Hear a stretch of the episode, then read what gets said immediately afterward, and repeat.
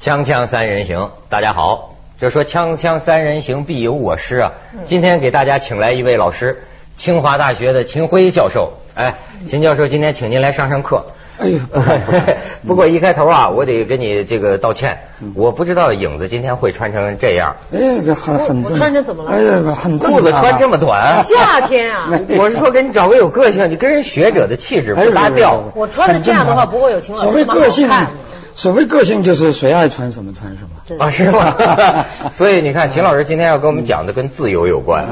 对就是说呀，咱们不都跟着中央走吗？呃，胡锦涛主席到瑞典、到北欧嘛，所以我就发现周围好多人呐、聊天儿都在聊这个北欧。说起北欧来，反正去过的人呐、就说那就是人间天堂啊，什么的，从摇篮真正到坟墓啊什么啊， 福 利从摇篮到坟墓，而且还是什么社会主义，就看那儿了。影子，你不是去北欧吗？嗯对我你们对很印现象实如的嗯何，？嗯我是把我的一个闺蜜、我的同学嫁到了挪威去，嗯，是是我给她出的啊主意，我说工党执政的国家，啊，共产党这个人共党是执政的国这家个人这样的，这个我们是小学的同学，中学的同学。然后呢，他在中学里坐住在我上铺，我估计我那点桃花运全被他吸走了。嗯所以他就是追求者慎重，基本上是联合国军部队。哦最后呢，他摘下来有两个人，一个是美国人，一个是挪威人。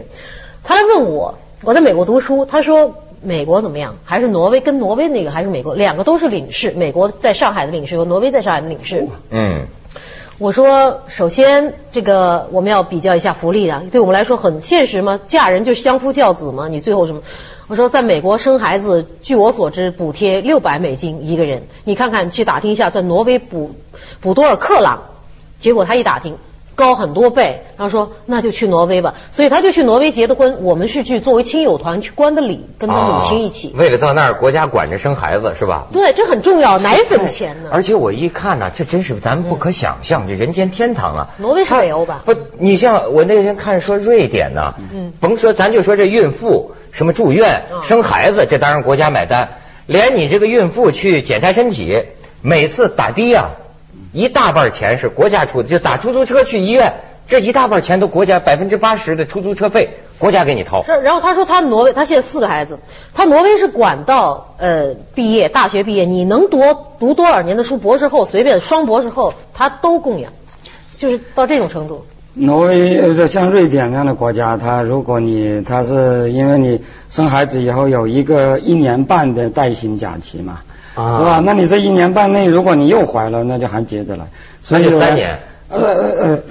你如果再怀还延续。哎所呦。以有人有连连生了四个孩子，十几年不工作的，照样发工资 你应该建议你的闺蜜多生孩子，多养猪。 她不是不是不是，这不养少养猪 少养猪，多生孩城子。里人人在城里啊呢，是是人是家奥斯陆呢。但是你说他怎么能够维持呢？我觉得真就好像说你这个工人啊，你要病一个月啊，雇主帮你出百分之八十的工资；你要是病一年，国家帮你出百分之七十五的工资。你到医院看病，你只只出挂号费啊，什么医药费啊、诊疗费啊，全是雇主，一个是雇主给你买单，一个是国家给你买单。这都不足为奇了。我我曾经在一篇文章中提，我说现在实际上世界上大概只一只有两个国家是呃两个城市是呃呃严严格的讲是没有贫民窟的，哪是两吧？一个就是瑞典的首都斯德哥尔摩，但实际上是包括这一类型的，包括挪威也是。因为他这个国家没穷人，他所有的人都都都，而且这个瑞典是一个斯德哥尔摩是百分之二十的富人，他是在缴纳了很高的所得税以后，他还有余力去盖那种花园洋房的。嗯然后其他的百分之八十的人基本上都住的是那种那种那种多居室公寓。你他那当个然多居室公寓是大概是一点四个人就一套，所以他那们只是那人家里人少，人口少吧？呃，那当然也是，但是人口比他更少的国家也有的是啊。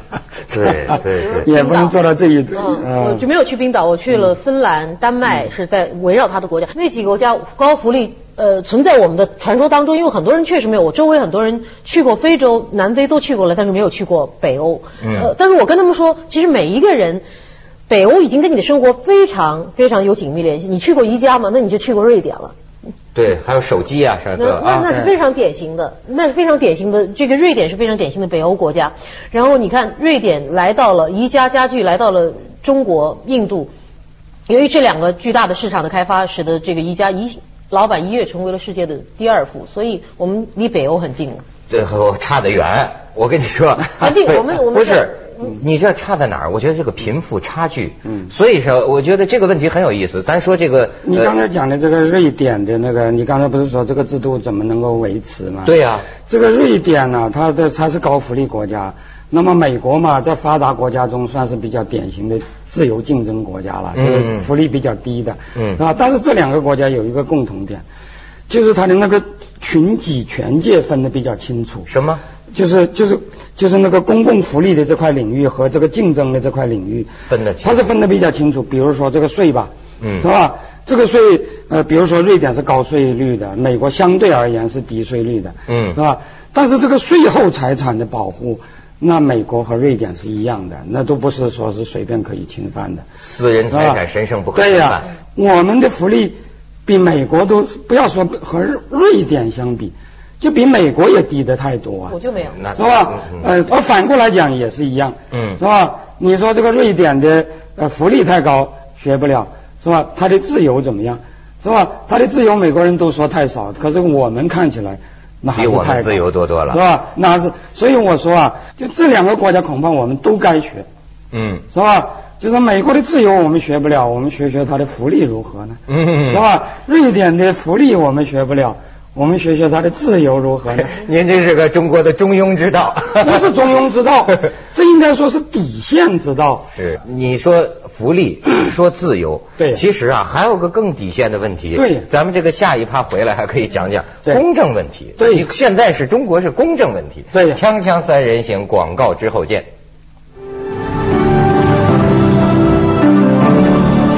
就刚才您讲的啊，让我想起很多，就是比如说为什么你得让保持个基本的生活福利啊？那那前两天我们谈高考就谈到这问题，就是互相辩难嘛，说呃孩子一定得考上大学，因为父母说你不考上大学你就是工人农民。但是人那位说了，说工人农民怎么了？嗯当然工人农民并不下贱，但是实际上很现实的问题是，咱们国家工人农民，你这个生活保障太差了，你生活的水平这质量太，你要在北欧国家，你是不是觉得工人农民活得也挺很牛好的？啊，而且不光工人、农民活，呃，当然这也可以说是福利高福利的一个一个弊病，嗯是吧？但有些高福利国家甚至出现一种所谓的主动失业现象嘛，那就是不光工人、农民的地位很高，连失业者的地位都很高，没错所以就导致了有些人他就养懒汉。他就不愿意去干活，当然这个就是一种，我觉得但搞是得是自己这一个，你像就是说贫富差距，我那天看到一个资料，就说好像是瑞典还是哪，反正北欧一国家，就是在你看咱们一般说社会主义啊，往往是说在生产阶段的时候，咱们要平等要什么，好像他北欧那边啊，他不是。就是说，咱这个生产还是资本家和工人，嗯呃，这么一个关系。可是呢，什么时候均贫富了呢？就类似于均贫富啊，他通过这个税后，嗯就是说就是最分穷配的社会主义，对是吧？有人最形象的说，瑞典是这个资本主义的生产，社会主义的分配嘛。对，但是这里面是不是有问题？就是说，你看他说最穷的和最富的在交税之前可以相差十七倍，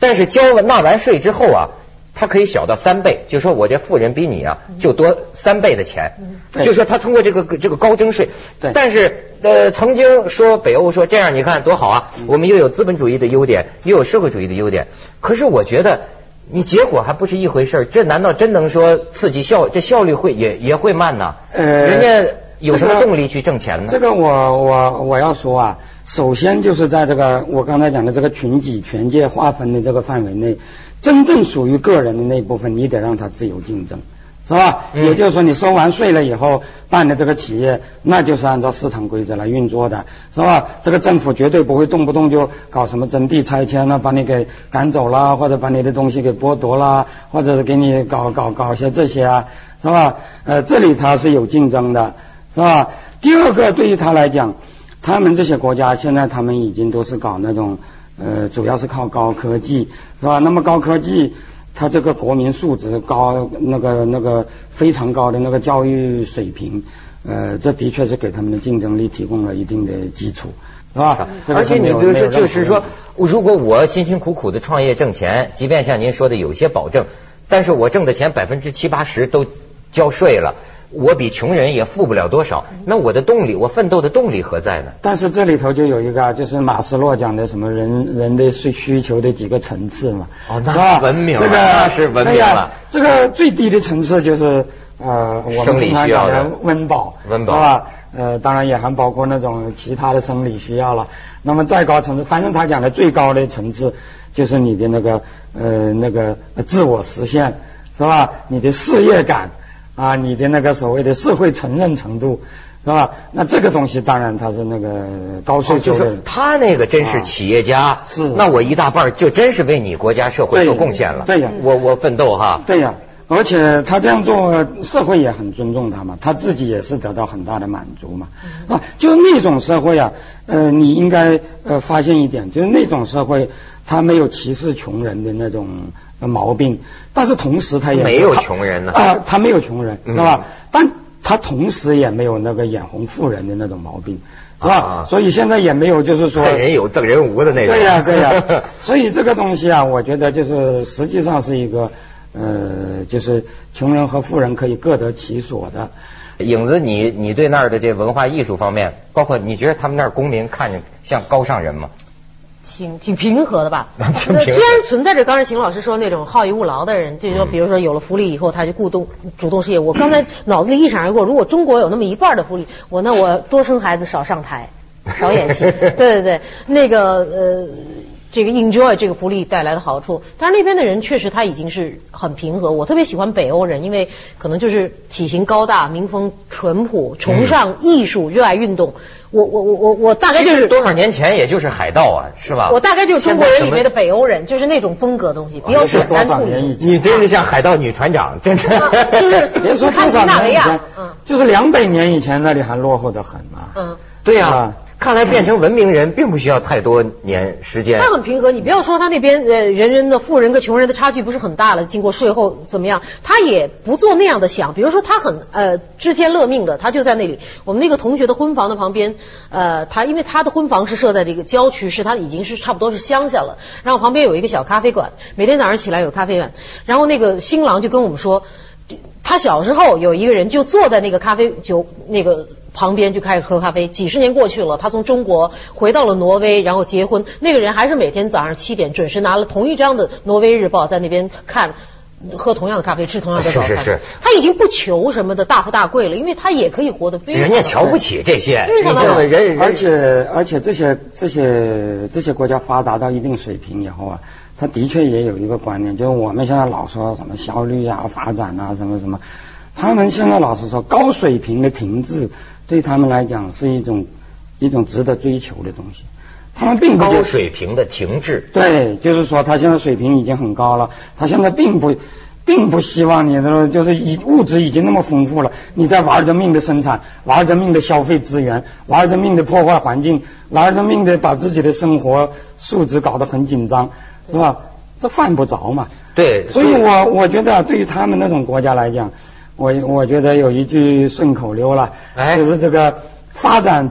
呃，就是那个呃呃呃呃，发展不是大问题，潇洒才是硬道 理。好好好这个这个哎讲得好啊讲得好这个这个这个呃，关键在于可持续，啊，但是有一条就是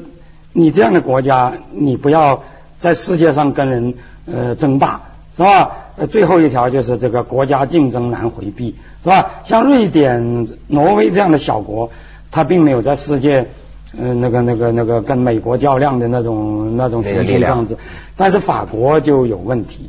是吧？嗯法国它也是个福利国家，也是也是搞得很厉也害。不行，你现在萨科齐不对也呀啊是说呢， 都得勤奋工作，这不能再吃在福利上了。啊对呀，但是法国之所以现在面临着很大的这个危机，主要是法国人都有大国意识嘛，是吧？他们总觉得就是就是嗯他们这个呃这个经济发展不如美国，将来他们的地位就会呃下降，他们的大国的呃尊严就会如何如何啊但是瑞典人没有这种观念，是是 是人家他们我连晚餐运动都不愿意去开所展，以我那听就是很慢。是啊文道也说过嘛，说那那么一个小国，对人家咱们现在都在拿大国说事儿哈。对呀其实他们那种国家，这个国民意识很平和，是我啊凭什么要争霸呀？我是啊凭，甚至而且我觉得真是什么叫天堂啊？就开始发展的这人文明到一定程度啊，追求的精神层面的东西对多了，比如从从啊从哎经济学的角度讲，呃，这可以叫做叫做呃，他们现在追求的不是呃呃盈利的最大化，对而是所谓的闲暇的最大化，是吧闲闲暇呃，闲暇的最大化，嗯对对对，这就有点人本的那种追求了，就怎么能够过一个好的人生，对对吧？甚至他们说，他们哪考虑什么大国呀、争霸呀、挣大钱，他们可能所以就剩下考虑不弄不清，唯一的苦恼就是弄不清我的是喜欢男的呢，还是喜欢 女的，就他们也是这个。生活风气最最自由的，什么这种同性恋呢，或者是种种我们的问题，在人家那儿好像感觉是极大自由啊，是不是？说说到自由，说到他搞不清男男的女的，但是他这个呃说他很开放，他很自由，但是他的文明，他的水准之高，他之确实是高尚的人。因为在挪威街头，人家做一个实验，电话亭子相对的两个电话亭，我们我们街头不是也相对的两个电话亭？嗯有好好事者贴一个男，一个这贴一个女的。你早上一看，所有的男士上班的要打公用电话，拎着公文包在男的那边排队，哪怕女的那边没有人打，空着都没有人去打了。他的这个文明水准、教育程度造所以成。你看，相比之下，秦教授，我就想问 问你，你像像今天像我生活在中国的人呢、往往心里啊经常处在一种急的状态，嗯急抢或者就是羡慕嫉妒恨 啊，这这这就不行啊，就是整天那样的就。当然是我倒不相信说我们天生就是个什么当呃然什么恶很当多，对吧？不也不是这样的，我觉得人性追到根上，其实都差不多。对啊外都是一些外在的东西在那里，在那里制度吧制约着你。我告诉你，一帮学徒养一帮人。我在北京认识一个瑞中商贸里面有一个小头头，他我相信他在家乡的时候，他而且是一个呃瑞典的乡下人，他在家乡家乡的时候也是那样一种很平和的人。但是他到北京，我这两年看到他这样，我发现他越来越变成了一个中国人，他很进取了，他变得，他他嗯窜来窜去，从这厂子窜到那个厂，他慢慢变成了一个没错中国人。您说的很对，而且人这个进取，中国人讲的进取，也不是那种，比如说，呃，美国人自认为他们比瑞典人进取，嗯是吧？就瑞典人活得比较潇洒，美国人活得比较 什么？但是中我们现在碰到的很多进取，老实说，也不是也不是他们那种国家的进取。我跟你说是哪种进取啊比？如说跑步前进这种事儿，嗯。在美国就不可能有嘛，是吧？对，这就是跑跑官，呃，就是部长了，没错是吧没错，哦那个那个那个啊嗯但，但是我跟您说，这人性啊，真是像您说是一样的。对那美国公司现在在在华的人员乐不思蜀，不想回去，但是对得呀学门新科学。关系学就对是呀有人讲课，怎么跟中国的官员打交道？对呀嗯怎么去呃弄批文？哎呀，他们也很高兴。所以你说，他不管生活在那个国家的人，到了我们这染缸里，嗯对呀他一样变色儿他啊们。都知道很多事儿要在卡拉 OK 里解决，我而且都知道了。哎，而你且现在这个问题越来越严重啊正是因为因为我们国家低福利，所以这个这个这个这个他们就是就是能够对工人呢对什么做出的承诺可以很少，嗯是吧？同时又低自由，所以这个工人也不可能组织工真正的工会啊什么，也不可能有真正意义上的劳资谈判啊什么什么这些东西。嗯嗯嗯？那当然很好了，那所有的他们的资本都愿意跑来，是吧？跑来到这里，你工人是基本上是没有谈判实力的，嗯、农民的土地也可以随便圈的，是吧环境也可以随便嗯、呃弄的，是吧？也没有那么多的什么 NGO 整天追着你什么什么呃找你那个什么环境啊什么什么的麻烦，是吧？可是你大量大量的这些东西过来以后，他们那边的这个工人的谈判实力就下降了嘛。哎，是吧所以您这就你就引出啊，我们下一啊趴我得问您一件事儿嗯，他就说呀，说北欧现在不是高福利嘛，但是都纷纷碰到危机，对也碰到问题。但是他刚才跟我说，这危机居然也跟中国有关。咱们先去一下广告， 锵锵三人行广告之后见。